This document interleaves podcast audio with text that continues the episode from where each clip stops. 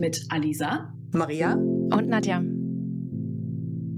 Ja, wir sind in der vierten Woche von 2024. Die Zeit rennt und ich hoffe, ihr habt einen guten Start gehabt und gegebenenfalls auch die letzte Folge gehört. Und heute geht es weiter mit der systemischen Organisationsentwicklung. Und ich muss vorweg schicken, Maria, Lisa und ich hatten mal einen Chat-Nachrichtenverlauf, wo Maria einfach so völlig selbstverständlich gedroppt hat, ich gucke dann systemisch. Und äh, ich hatte zuvor auch eine Frage gestellt, ob es eigentlich systemisches Hören gibt, weil Maria auch immer ganz, ganz viel hört. Und dann poltert sie, sie heraus. Sie guckt auch systemisch. Ich dachte mir, krass, okay, wie geht das? Kann man das lernen? Maria, was ist systemisches Hören und Gucken? Systemische Sinne und äh, ja, ich, ich behaupte fast, du hast es, wenn überhaupt, ein bisschen verlernt oder da ist irgendwas drüber gedickt oh. über die Lauf. Ja, wollen wir mal gucken. Also in der systemischen Organisationsentwicklung geht es uns auch darum, die Wechselwirkung in dem System zu verstehen oder in der Organisation. Also wenn ich irgendwas mache, wie wirkt sich das auf was anderes aus? Äh, verschiedene Perspektiven einzunehmen, davon ist ja überall zu lesen und zu hören. Ja, wir müssen einfach mal einen Perspektivwechsel schaffen und die Beziehungen und Interaktionen in den Organisationen und auch in dem Umfeld so zu gestalten, dass alle gut arbeiten können und dass hinten auch was rauskommt. Ich fokussiere mich jetzt mal auf drei Einflussfaktoren, die da eine Rolle spielen, bevor ich dann weiterkomme, was damit, um die systemischen Sinne zu erklären. Ich glaube, auf dem Weg, auf dem Weg wird vielleicht schon was klarer. Das ist einmal, jetzt braucht er kurz eine Brille. Drei, drei äh, Fremdwörter. Für euch nicht, aber vielleicht da draußen. Aber danach könnt ihr die Brille gleich wieder absetzen. Das ist äh, recht leicht zu verstehen. Knacks vielleicht kurz. Das eine ist die Autopoesis. Das ist das erste fiese Wort. Das andere ist der Konstruktivismus und das andere ist die Kybernetik, besonders die der zweiten Ordnung, die hier besonders interessant sind. Kommen wir zur Autopoesis. Jetzt könnt ihr die Brille abnehmen. Ja, weil ich äh, sag's gleich. Autopoesis, wenn wir uns so eine Zelle vorstellen, das hat man in Bio alle mal, die teilt sich irgendwie selber. Na, das macht die von ganz alleine, da brauchst du von außen gar nichts zugucken brauchst du nichts zutun. Was heißt das für Organisationen? In mancher verzweifelten Momenten, früher habe ich gesagt, ja, eine Organisationsentwicklung lässt sich nicht aufhalten. Das passiert halt von allein. Das heißt, von außen schreibt einem keiner vor, wie man sein Unternehmen zu führen hat. Es gibt Gesetze und solche Einflussfaktoren gibt's, aber wie du das jetzt gestaltest, wie die Organisation das gestaltet, das äh, passiert nahezu von alleine. Wenn wir dann hören, ja, ist historisch so gewachsen, das hat gar nicht einer mit Absicht gemacht, dann ist das irgendwie passiert. So ganz im Kurzen. Das ist Autopoesis. Und diese, was auch noch charakteristisch ist, ist, ein System versucht, sich selbst zu erhalten. Ja, schon vielfach erfahren, nicht wahr? Nadja ja. und ich haben mir gerade genickt. Ja, ja, mhm, ja. Habe ja. ich gesehen, habe ich gesehen. Genau, ein System versucht erstmal eine Organisation, versucht erstmal alles, um einen stabilen Zustand zu behalten. Und Veränderungen sind bäh, die tun erstmal weh, die kosten Energie und die kosten Aufwand und das versucht so ein System, so eine Organisation einfach zu vermeiden. Das kurze Autopoesis. Jetzt kommen wir zur, auch sehr spannend, zum Konstruktivismus. Oh, da, da piekt ein bisschen, weil ich sage mal, wir spinnen uns ja unser Zeug so selber zusammen. Also das, was wir als Realität ansehen und was doch wahr ist und was doch falsch ist und das ist doch richtig und das ist doch falsch, das muss doch jeder einsehen. Hm. All dies, all das, was wir so für wahr und für falsch halten, und da kniepst es kurz im Kopf, das sind alles, beruht alles auf Beobachtung. Und die Schlussfolgerung, die wir daraus ziehen. Ne? Und jeder hat seine eigene Interpretation von der Welt. Je nachdem, in, in was für eine Welt wir so reingeboren werden, mit dem, was uns erzählt wird, mit dem, wie wir aufwachsen und was wir für Erfahrungen und Erlebnisse machen. Und da werden jedes Mal Filter drauf gesetzt und mit diesen Filtern gucken wir in die Welt raus und bewerten permanent, unaufhörlich. Und das ist auch der Überschwang zu der Kybernetik, wohin hatten wir auch kurz drüber gesprochen und das ist mir heute wieder begegnet. Ich glaube, in der letzten Folge haben wir auch drüber gesprochen. Über dieses Empirie-Ding. Ne? Verrückt. Sollte uns das etwa wieder begegnen? Ich sag doch, ich sag's doch. Spoiler-Alarm war ja in der letzten Folge schon dran. In der Kybernetik klingt, als wäre es irgendwas, ich weiß nicht, Kybernetik klingt wie, klingt wie ein physikalischer Begriff und das ist es auch. Also in der Kybernetik gerade die zweite Ordnung. Kybernetik sagt, erste Ordnung sagt, was, was wird beobachtet? Und das machen wir auch in Scrum ganz viel. Ne? Wir schauen drauf auf die Experimente und wie wollen wir die gestalten und so weiter. Und in der Kybernetik zweiter Ordnung beobachten wir, wie wir beobachten. Es wird ein bisschen, ist ein bisschen verrückt. Und wozu nützt uns das? Wozu dient uns das, dass wir blinde Flecken versuchen rauszukriegen? Beobachten wir denn eigentlich das Richtige? Wie gehen wir denn da eigentlich ran? Und das sind drei ganz wichtige Konzepte und Grundideen, die um systemisches Arbeiten zu verstehen und systemische Sinne zu entwickeln, ganz elementar sind. Da gibt es noch ganz viele andere Einflussfaktoren. Aber für hier und heute, um Wechselwirkung zu verstehen, um Perspektiven den Wert von Perspektiven, von unterschiedlichen Perspektiven, um blinde Flecken aufzudecken und um Beziehung und Interaktion tatsächlich zu verstehen und die Muster daraus zu erkennen, ist das äh, wichtig. Wenn ihr ein Beispiel nehmt, ihr geht in eine, was weiß ich, in eine Bäckerei rein, irgendwas. Ja, ihr geht in eine Bäckerei und ihr beobachtet, was da passiert. Da seht ihr vielleicht, was weiß ich, die Verkäuferin, eine ist total maulig. Ach nee, anderes Beispiel. Wir haben hier eine, eine Eisdiele. Die ist dafür bekannt, dass die unglaublich unfreundlich sind. Das gehört schon zum Standard. Und für die, für die Menschen, die da sitzen, für die Menschen, die dort arbeiten, ist das völlig normal. ja? Und von außen würde man vielleicht andere Dinge beobachten und sagen, was ist denn hier los, um Gottes Willen. Ja? Und das normal für diese Organisation, da auch mit einem beobachteten Blick reinzugehen. Und da kommen wir so ein bisschen in diese, diese systemischen Sinne rein. Wie dockt das gerade bei euch an? Voll. Also erstes Thema. Autopoesis ist mein neues Lieblingswort geworden, als ich das äh, schon in meinem Studium gehört habe, weil ich mir dachte, was für ein geiles Wort. Ja, das klingt ja. schon mal schön. Ja. Und allein aufgrund dessen habe ich es mir gemerkt.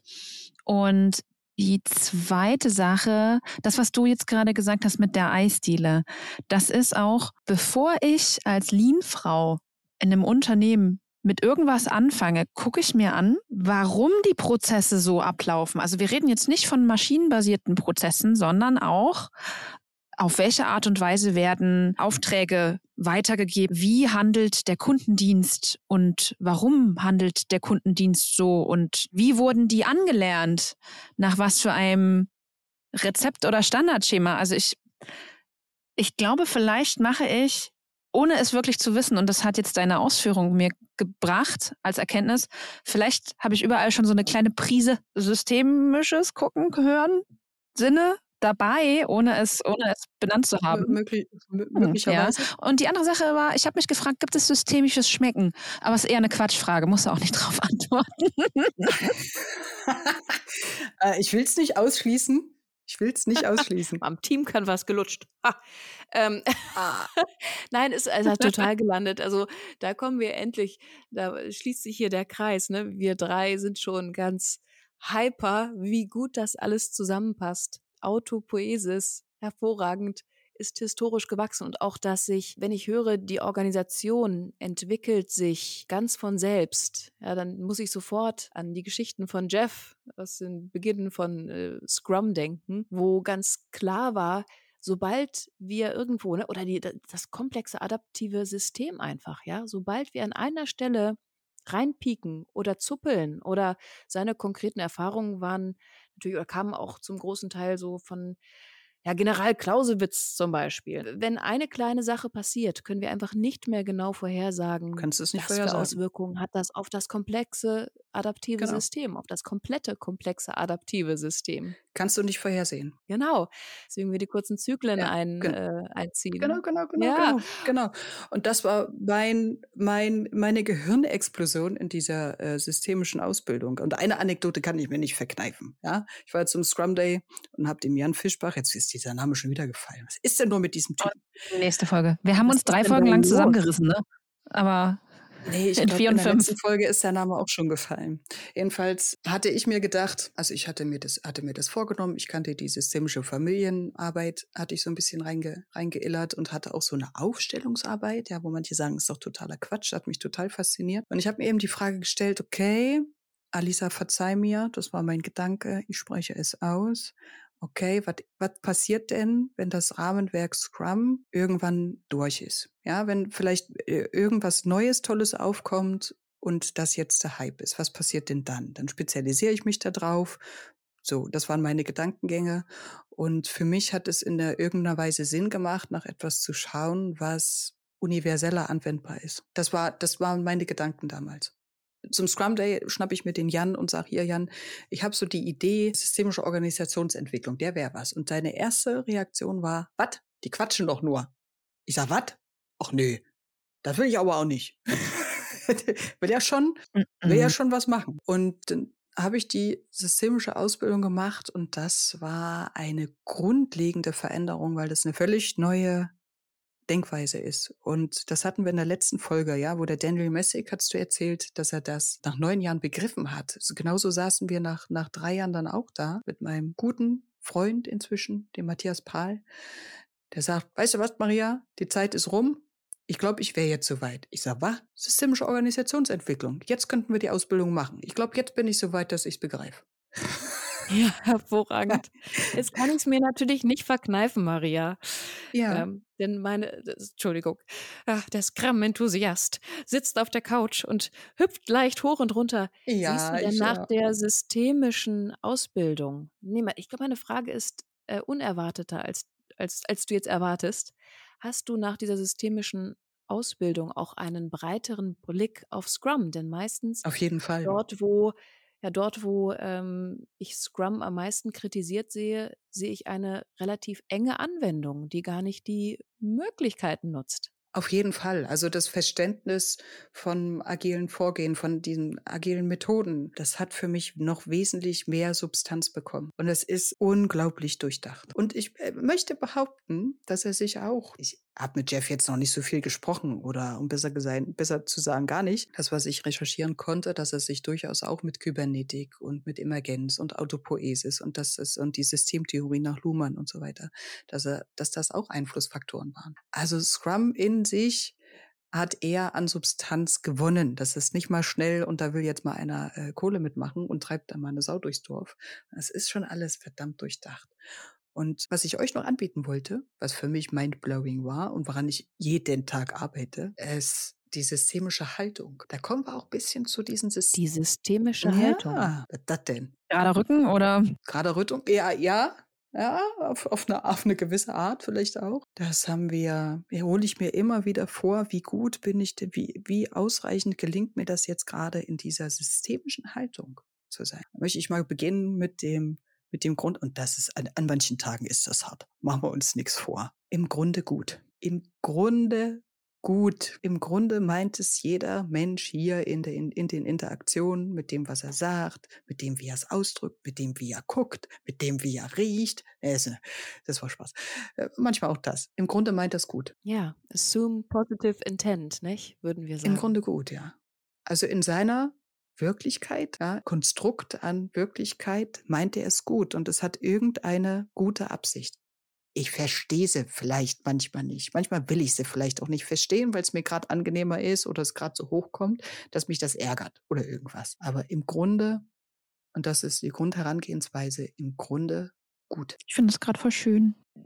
Alle, die wir ja irgendwie in diesem Port mit rumrühren, der Organisationsentwicklung, Alisa mit dem Scrum-Löffel, ich mit meinem Lean-Löffel, alle anderen, die wir trainieren, meinen es ja am Ende gut. Jeder will einen besseren Zustand der Organisation, als er jetzt ist.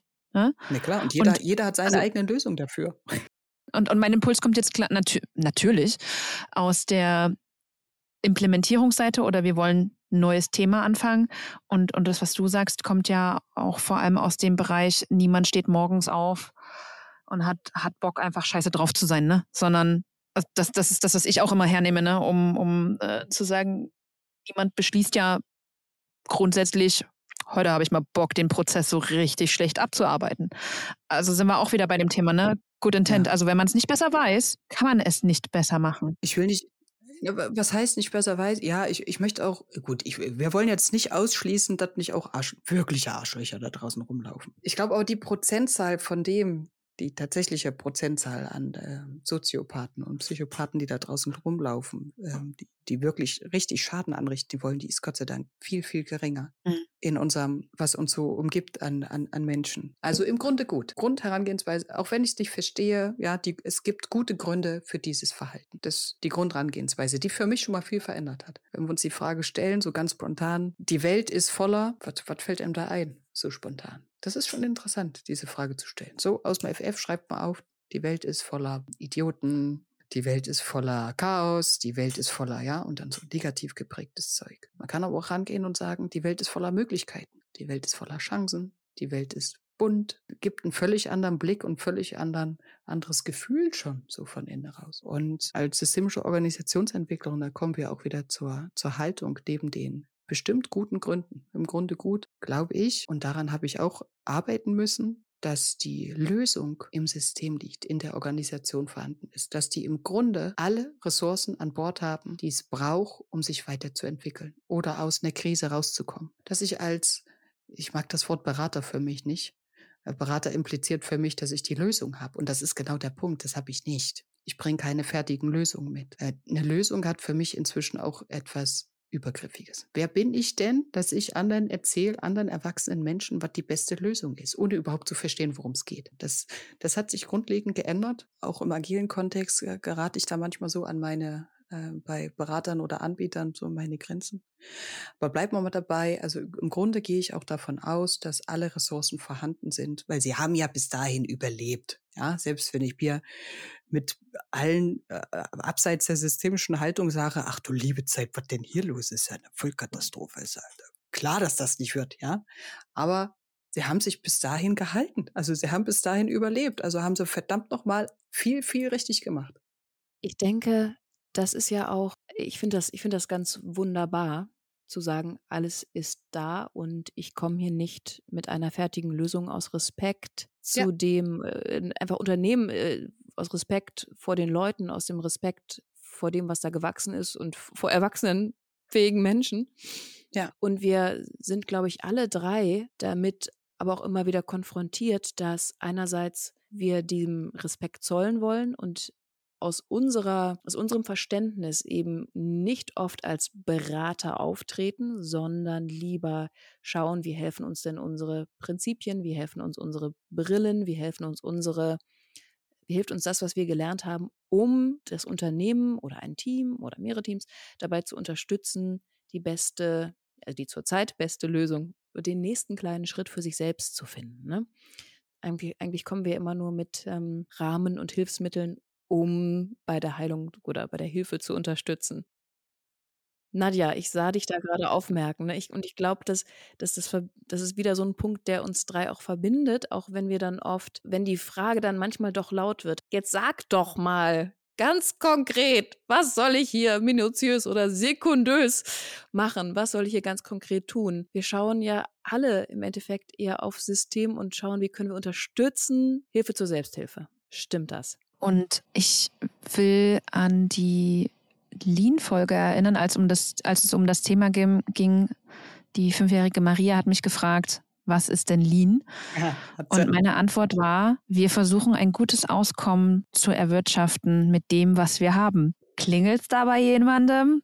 ja, ja, Und- ja, Ding dong. Und genau das sind unsere Schnittpunkte. Und ich bin so froh darüber, dass wir uns darüber unterhalten können, weil es eben nicht die Methoden für sich in sich abgrenzt, sondern es ist eher, äh, keine Ahnung, habt ihr mal mit dem Füller früher auf euer Löschblatt mit verschiedenen Farben, als es verschiedene Tinte gab, mit dem Füller auf dem Löschblatt so Punkte gemacht? Das ist dann alles ineinander geschwommen. Für diejenigen, die noch mit Füller geschrieben haben. Du hattest mehrere Füller. Oh, das wirft Ja, aber auf. es gab irgendwann, sorry, wir driften ab. Es gab irgendwann unterschiedliche Farben für einen Füller und ich habe dann, es gab lila und grün gab's, ne? Oh ja, die. Das war cool. Stimmt, oh, war ich neidisch. Ah, Kleine Explosion. Fokus. Nein, wir werden Fokus. nicht gesponsert von Rabbit Hole. Lamy. Okay. Oh, äh, ich habe noch, Genau, eine, ich hab noch eine Anschlussfrage. Also das wollte ich als Ja. Anekdote erzählen, äh, beziehungsweise als, als Konnektor, damit, damit das Bild ist ähm, auch dieser Ansatz ähm, ganzheitliche Organisations- oder ganzheitliches Lean-Management vor allem klar wird, weil so, so gucke ich drauf. Vielleicht gibt es noch ein paar Aspekte, wo es Ping macht. Mal gucken. Wir sind noch nicht durch mit der systemischen Haltung. Ja, und ich hatte noch einen Ping. Ich habe mir vorhin einen Ping aufgeschrieben bei, als du, als du über die Autopoesis geredet hast und aber auch über die systemische Haltung. Beim Thema Autopoesis dachte ich mir, hm, wenn ein System immer versucht, sich selber zu erhalten, dann tut es ja das, was, was es gewohnt ist. Und innerhalb dieses Selbsterhaltungstriebs ist ja grundsätzlich das, was das System kennt, erstmal okay. Wenn ich jetzt von außen komme im Bereich Materialflussoptimierung, stelle ich verschiedene Tools vor, die dann implementiert werden können, von denen man sich eins aussucht, weil es vielleicht den, den Fluss verbessern kann, dann kann es sein, dass man ja immer wieder zurückfällt in das Alte, in das alte Tun, weil das kennen wir ja, das gibt uns ja Sicherheit und das Neue, ja. das ist ja so unsicher. Das wäre doch dann auch ein ganz konkreter Punkt, dass die Autopoesis der Grund ist, warum es schwerfällt, Tools, ja. neue Tools anzunehmen. Ja, da, ja, das Verständnis ändert sich gerade. Das ist großartig. Ich falle auch immer wieder rein. Unsere Welt erschließt sich nicht linear. Wir haben wir vorhin gesagt, wir können nicht, also das Leben ist keine Wenn-Dann-Funktion. Ja, genau. Wenn ich das mache, dann kommt das dabei raus. Schön wär's. Jetzt kommen aber diese ollen Menschen dazu, die machen nie, was sie sollen. Und die haben so ein Eigenleben. Die machen nie, was sie sollen. Und das ist ein netter Versuch, das ist auch nett gedacht. Aber wer bin ich denn, dass ich die Lösung kenne und genau weiß, wie ich jetzt wen steuern kann, damit dies und jenes passiert? Und das ist auch Teil dieser systemischen Haltung, sich das anzuerkennen und zu wissen. Es kann auch sehr erleichternd sein, dass man diese Kontrolle gar nicht haben muss, diese Macht gar nicht haben muss ja, sondern dass man den Menschen etwas zutraut und wertschätzend mit dem umgeht, was da ist. Also wertschätzend, egal wie das gerade aussieht, zu sagen, okay, das ist das, wo du gerade stehst, weil das ist deine Wirklichkeit. Das fängt in ganz kleinen Dingen an. Da kommt jemand und ist ganz furchtbar drauf und ist, hat ein ganz schlimmes Problem und ganz schlimmer Konflikt. Dann ist das für den Menschen gerade so. Und das heißt auch Teil der Wertschätzung zu sagen, okay, ah, ich merke gerade, das scheint dich gerade ziemlich zu belasten und so. Und eben nicht zu sagen, ach komm, das ist doch nix. Das ist keine Wertschätzung, ja, sondern erstmal anzunehmen und zu versuchen zu, zu verstehen, wie die Situation ist. Und da kommen wir auch zum nächsten Punkt der systemischen Haltung. Das ist die Haltung des Nichtwissens. Also ich stelle mir da immer vor, mich setzt, wenn ich in eine neue Organisation reinkomme, mich setzt einer in einem völlig fremden Land aus. Ich weiß gar nichts gar nichts. Ich kenne nichts über die Infrastruktur, ich spreche die Sprache nicht, ich weiß nicht, äh, was die Farben hier bedeuten, ich kenne die Verkehrs... So, all das, ich weiß gar nichts. Und was beobachte ich dann jetzt? Gibt es etwas, was mir auffällt? Und das ist erstmal, kommt erstmal nur rein. Und das mit dem Bewerten ist ziemlich fix dran. Da sind wir alle ganz schnell dabei. Hilft einem ja auch, ja, um schnell orient selber Orientierung zu finden. So. Aber in der System, wir nehmen dem System damit schon die Chance, wenn wir das bewerten, einmal selber auf Lösung zu kommen. Wir grenzen das ganze Ding schon ein und das versuchen wir zu vermeiden, ja, weil wir damit schon Lösungen auch ausgrenzen. Da kommt auch die Neugier mit dazu.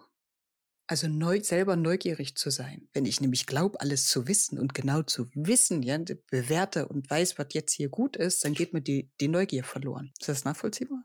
Also geht ja dann die Neugier, warum soll ich, ja. ich weiß doch schon alles, was soll das denn jetzt hier, ne? Komm, genau. ich, ich gesehen, verstanden, trust me, I'm an engineer. Ja, da gibt's ja ganz viele mhm. lustige Bilder. So, super gut, äh, lache ich gern darüber. So, die Neugier. Zur systemischen Haltung gehört auch die Neutralität zu wahren. Also stellen wir uns vor, oder Anekdote zu, zu dem Beispiel. Da ruft mich, ruft mich eine durchaus emotional wirkende Frau an, schildert mir ihr Anliegen, und äh, wir brauchen hier Unterstützung und wir wünschen uns das. Ja, das ist, ist schön, sehr emotional. Und sie erzählt mir durchaus auch, wer jetzt hier die Bösen sind in dieser Rolle. Ja, wer jetzt hier die Schuldigen sind, wer jetzt hier die Guten sind. Und natürlich, zumindest in diesem Fall, hat sie auch versucht, mich davon zu überzeugen, dass die doch die Person jetzt hier äh, nicht, das nicht gut meint. Ja, das ist so. Stimmt ja schließlich. Ja, muss ja sein. Und ähm, da auch mit einer neutralen Haltung ranzugehen und, und eher zu sagen, ah, das, ach, das ist interessant. Natürlich auch wertschätzen. Für sie ist das eben gerade so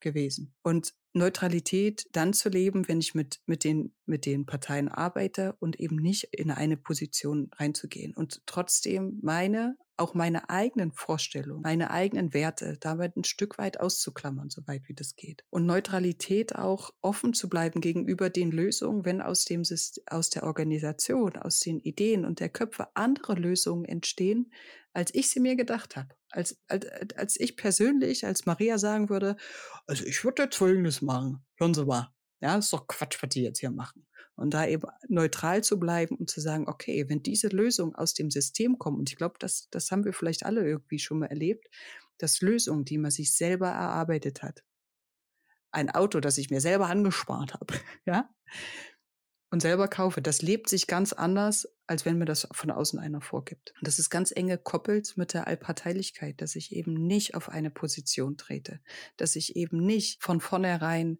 dem Auftraggeber Recht gebe. Also das, sagen wir jetzt mal hier, Alisa, das, ne, das kennen, wir, kennen wir alle drei. Wenn jetzt ein Geschäftsführer kommt oder ein Abteilungsleiter oder was weiß ich, hier macht die mal agil. macht die mal agil. Ja, okay, Haken dran, ich bezahle dich schließlich dafür und das die schlecht. Da frage ich, dann frage ich eben Fragen, ja, mit meinem systemischen Sinn und Fragetechniken. Ja, wo kommt denn dieser Auftrag eigentlich her?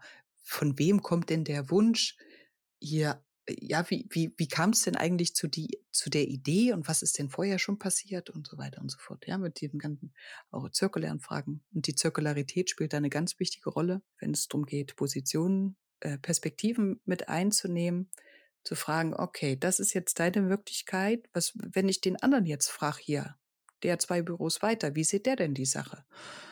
Und wenn ich noch einen dritten frage, wie würde der die Situation denn einschätzen? wenn ihr euch da am Kappelt seid, zum Beispiel? Oder wie würde das, was mhm. würde denn der Kunde jetzt von der Situation, woran merkt der denn, wenn das, wenn es hier agiler wird? Woran merkt er denn das denn, ganz konkret? So mit verschiedensten Fragen. Und da muss ich manchmal lachen und an Jan denken und sagen, hast recht. Also ein Teil meiner Arbeit besteht darin, Fragen zu stellen ja, und zu quatschen. Meiner auch. Ja. Meine auch. Mein Gott, deswegen haben wir einen Podcast wahrscheinlich. Was sich dadurch bewegt und wie viel Überraschung da rauskommt, ja, und mit dieser Neugier reinzugehen, das ist, das ist total schön. Noch zwei, drei Punkte, auch wesentliche, Ele wesentliche Elemente. Das ist die Ressourcenorientierung. Das heißt, wir schauen da, ich schaue da drauf, auch mit durch Fragen und durch Interventionen, ähm, darauf zu schauen, was habt ihr denn eigentlich alles an Bord? Manchmal vergisst man das ja. Manchmal ist man ja so, ist vielleicht auch in seiner Problemtrance drin, dass man das gar nicht mehr sieht. Ja, was hat ihn denn eigentlich stark gemacht, dass man bis hier zu diesem Punkt als Organisation überlebt hat? Das gab garantiert schon vorher Krisen, die man gemeistert hat im Kleinen und im Großen. Ja, und das sind Ressourcen, die sind einem manchmal gar nicht so bewusst, weil sie einem vielleicht selber selbstverständlich sind oder gar nicht so als Stärke vorkommen, ja, weil es ja normal in unserer Realität, was da passiert. Muss ja so sein, geht nicht anders. Und aus dem Konstruktivismus wissen wir ja, es ist Quatsch. Ja? Äh, muss und soll und nur eine Wahrheit äh, gibt's nicht. Und das hat sich für mich dann auch stark verändert, den Lösungsfokus immer wieder in den Blick zu heben. Das heißt, wie, wie, ich, wie ich spreche und wie ich Fragen stelle und was ich versuche aus dem, aus, im Kundenkontakt auch immer im Blick zu behalten, ist die Lösungsorientierung. Ich rede starke Abgrenzung für mich. Jetzt im Moment ist äh, positive Psychologie, Positives, ja, und alles weglächeln und immer nur so tun, als wäre alles schön. Darum, darum geht's nicht. Ja, also wenn es nach Kacke riecht, dann darf auch mal ausgesprochen werden, äh, sieht aus wie Kacke, riecht wie Kacke, es wird Kacke sein. Sondern den Lösungsfo Lösungsfokus zu behalten, äh, nach vorne zu schauen und zu sagen, mit den Ressourcen, die uns zur Verfügung stehen, wie können wir jetzt, jetzt passt auf, knallt euch die Ohren weg, eine, trotzdem eine Verbesserung erzeugen. Na, klingelt was? Der Wahnsinn. Ja? Der nächste, kleinste mögliche Schritt. Mhm. Wir haben jetzt hier ein Muster und ja, das ist alles blöd. Wie könnt, was könnte denn passieren, wieder mit diesen neuen Fragetechniken, um eine kleine Verbesserung zu erzeugen? Also gleich auf 10 ankommen, äh, ist ja Quatsch. Ja, und wie könnten da, wie könnte die nächste Verbesserung aussehen? Und jetzt ist wieder ein Schulterschluss zu unseren Disziplinen die hypothetische Schleife, das haben die uns vorgesetzt. Und da habe ich gedacht, jetzt wird's doch verrückt hier. Und da habe ich für mich begriffen, das ist doch alles das, das ist doch alles gleich. Was ist denn hier los? Das aus der Beobachtung, aus dem Konstruktivismus und aus der Kybernetik zweiter Ordnung und oder so aus diesen ganzen Einflussfaktoren. Wir, wir sind hier auf dieser Welt alle nur Beobachter. Mit egal mit was, ja. In einer anderen Zivilisation hätten wir völlig andere Rückschlüsse aus, aus dem gezogen, was hier auf der Welt passiert. Da wären wir zu ganz anderen Schlussfolgerungen gekommen. Und das ist für mich so eine, so ein elementares Ding. Und auf solchen Spuren bin ich immer auf der Suche. Ein so elementares Ding, dass ich sage, das ist überall drin und da muss was dran sein. Aber das tatsächlich in der Praxis immer leben zu können, diese systemische Haltung, das ist gar nicht so leicht. Also immer so einen neutralen Part zu bewahren und allparteilich zu sein und seine eigenen Bewertungen da rauszuhalten, seine eigenen Erfahrungen da auszuklammern, das ist sehr schwer. Das äh, muss man nicht nur üben, sondern auch ein wesentlicher Teil. Man kommt auf, auf Grenzen, da ist vielleicht einer dabei oder zwei oder ein System, äh, ein Kunde, wo man sagt, es riecht mich auf, es riecht mich auf, mir kocht die Wut nach oben oder hier triggert mich gerade irgendwas, wie man, wie, wie man so schön sagt. Das ist ein ständiger Prozess, auch nach innen zu schauen. Und jetzt noch ein Schulterschluss, was ich auf dem Weg gelernt habe. Also diese, diese ganzen Erfahrungen und dieser Weg und auch das, das Leben zu können, das hat natürlich auch was mit mir gemacht und wie ich auf die Welt drauf gucke und was ich auf einmal alles beobachte wenn ich von den Bewertungen runterkomme. Und das hatte für mich eine Zeit lang, und ab und zu ist es immer noch so, diese Bewertung und dieses Nichtbewusstsein des konstruktivistischen Gedankens gibt ja Halt und Orientierung. Ja, dann ist das eben ein Idiot. Fertig. Dann ist das eben so. Und da, wenn einem das weggenommen wird, dann gibt einem, nimmt einem das auch innere Stabilität, jetzt der Schulterschluss. Und da habe ich gedacht, Scrum zum Beispiel oder auch Lean gibt uns einen Rahmen ja, an dem wir uns, ein mhm. Orientierungsrahmen, der erstmal da ist. Es ist, sind klare Rollen da. Es sind klare Events da mit einem klaren Fokus. Wir haben Artefakte. Also es sind Rahmenpunkte, bis dieses, was inne weggefallen ist, von dem wir gedacht haben, das ist doch jetzt hier das Richtige, bis das nachwachsen und reifen konnte. Ja, und auch, ähm, ich denke aber auch, dass äh, systemische, dass diese Punkte, die du gerade genannt hast, die Brillen, die Sichtweisen. Ich finde auch wieder, das ist auch ein Rahmen und selbst wenn ja, wenn du und deine Kollegen, wenn ihr identifizieren könnt, aha, das fällt in die Kategorie von einer Bewertung oder das fällt in die Kategorie von einer Wenn-Dann-Schleife oder hier ist doch schon wieder dieses und jenes am Werk, ist ja im Endeffekt irgendwo auch ein Rahmen, um fassbar zu machen, was man beobachtet. Ne? Das heißt, eigentlich finde ich das Witzige, sobald du beobachtest, dass ich etwas beobachte, hast du auch beobachtet. Ja, na klar. Und ja, sicher. Und deswegen ist es, also das, das Denken in Hypothesen. Es könnte so sein, es könnte aber auch anders sein. Ja? Und äh, für mich ist es ganz elementar, mir auch auf meine Beobachtung einen Beobachter dazu zu ziehen, ja. Also wenn wir, gerade wenn mich irgendwas beschäftigt oder es ist äh, doch anders gelaufen, als ich das gedacht habe, oder ich bin mal aus irgendwie aus meiner systemischen Haltung rausgefallen. Wir haben regelmäßig auch Feedback-Schleifen, dass wir dann das, dass wir das schildern und, und Fälle besprechen und so. Natürlich anonymisiert, das ist ganz klar. Es geht immer um den professionellen Rahmen, um da wieder eine beobachtende Rolle drauf zu kriegen. Das ist total spannend. Wer beobachtet mich und wenn ja, wie viele? Ja, ja, ja, ja, so ungefähr. Ja, und das, das ist so ein Riesenfeld. Und was, was bei mir gewachsen ist, ist gerade in, dem, in, in diesem Jahr, in, in den letzten zwölf Monaten, 24 Monaten, ich weiß nicht genau, ist Demut.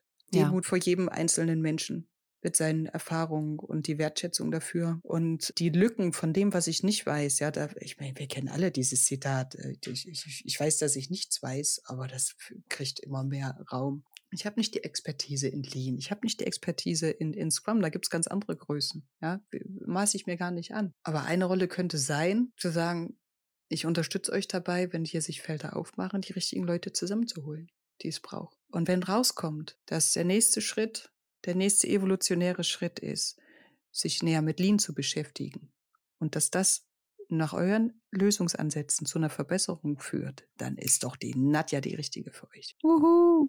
Oder Scrum, ja, ganz, ganz genauso. Wenn das der nächste Evolution, das heißt, es bettet sich für mich wunderbar ein Plus, das kommt aus der, aus der Organisation raus. Und meine Aufgabe ist eher darin, diesen Raum zu halten, diese Entwicklung zu ermöglichen. Also diese Lösungsfähigkeit wiederherzustellen. Die kommen ja, Unternehmen kommen ja auf uns zu, weil sie ein Problem haben. Oder weil das Problem so groß geworden ist, dass sie selber keine Lösung mehr haben. Alles andere haben sie ja schon ausprobiert. So. Ja. Oh, könnte ich noch Stunden weiterreden. Stunden. Ich wollte gerade sagen, es schreit entweder nach einem zweiten Teil oder der fortwährenden Einbettung unserer Anekdoten in das Systemische. Und ich denke mir gerade so, ah, würden alle Leute, die in Lean ausgebildet werden, so eine, so eine kleine systemische Grundbesolung bekommen, dann würden sie verstehen.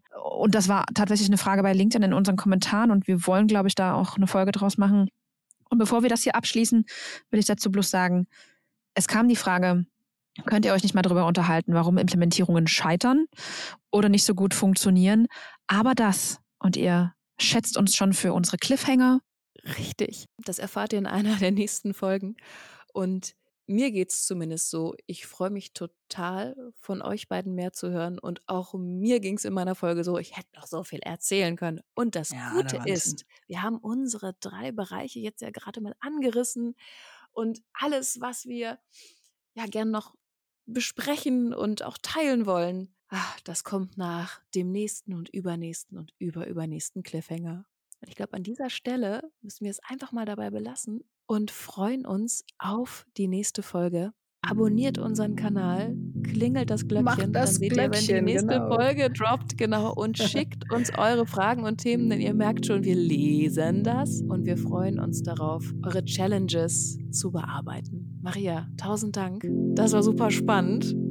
Ich finde es so cool, wie sich der Kreis hier geschlossen hat an vielen Stellen. Ja. Und ich freue mich auf die nächste Folge. Macht's gut. Bis zum nächsten Mal. Bis zum nächsten Mal. Bei Zusammen mehr Elefant.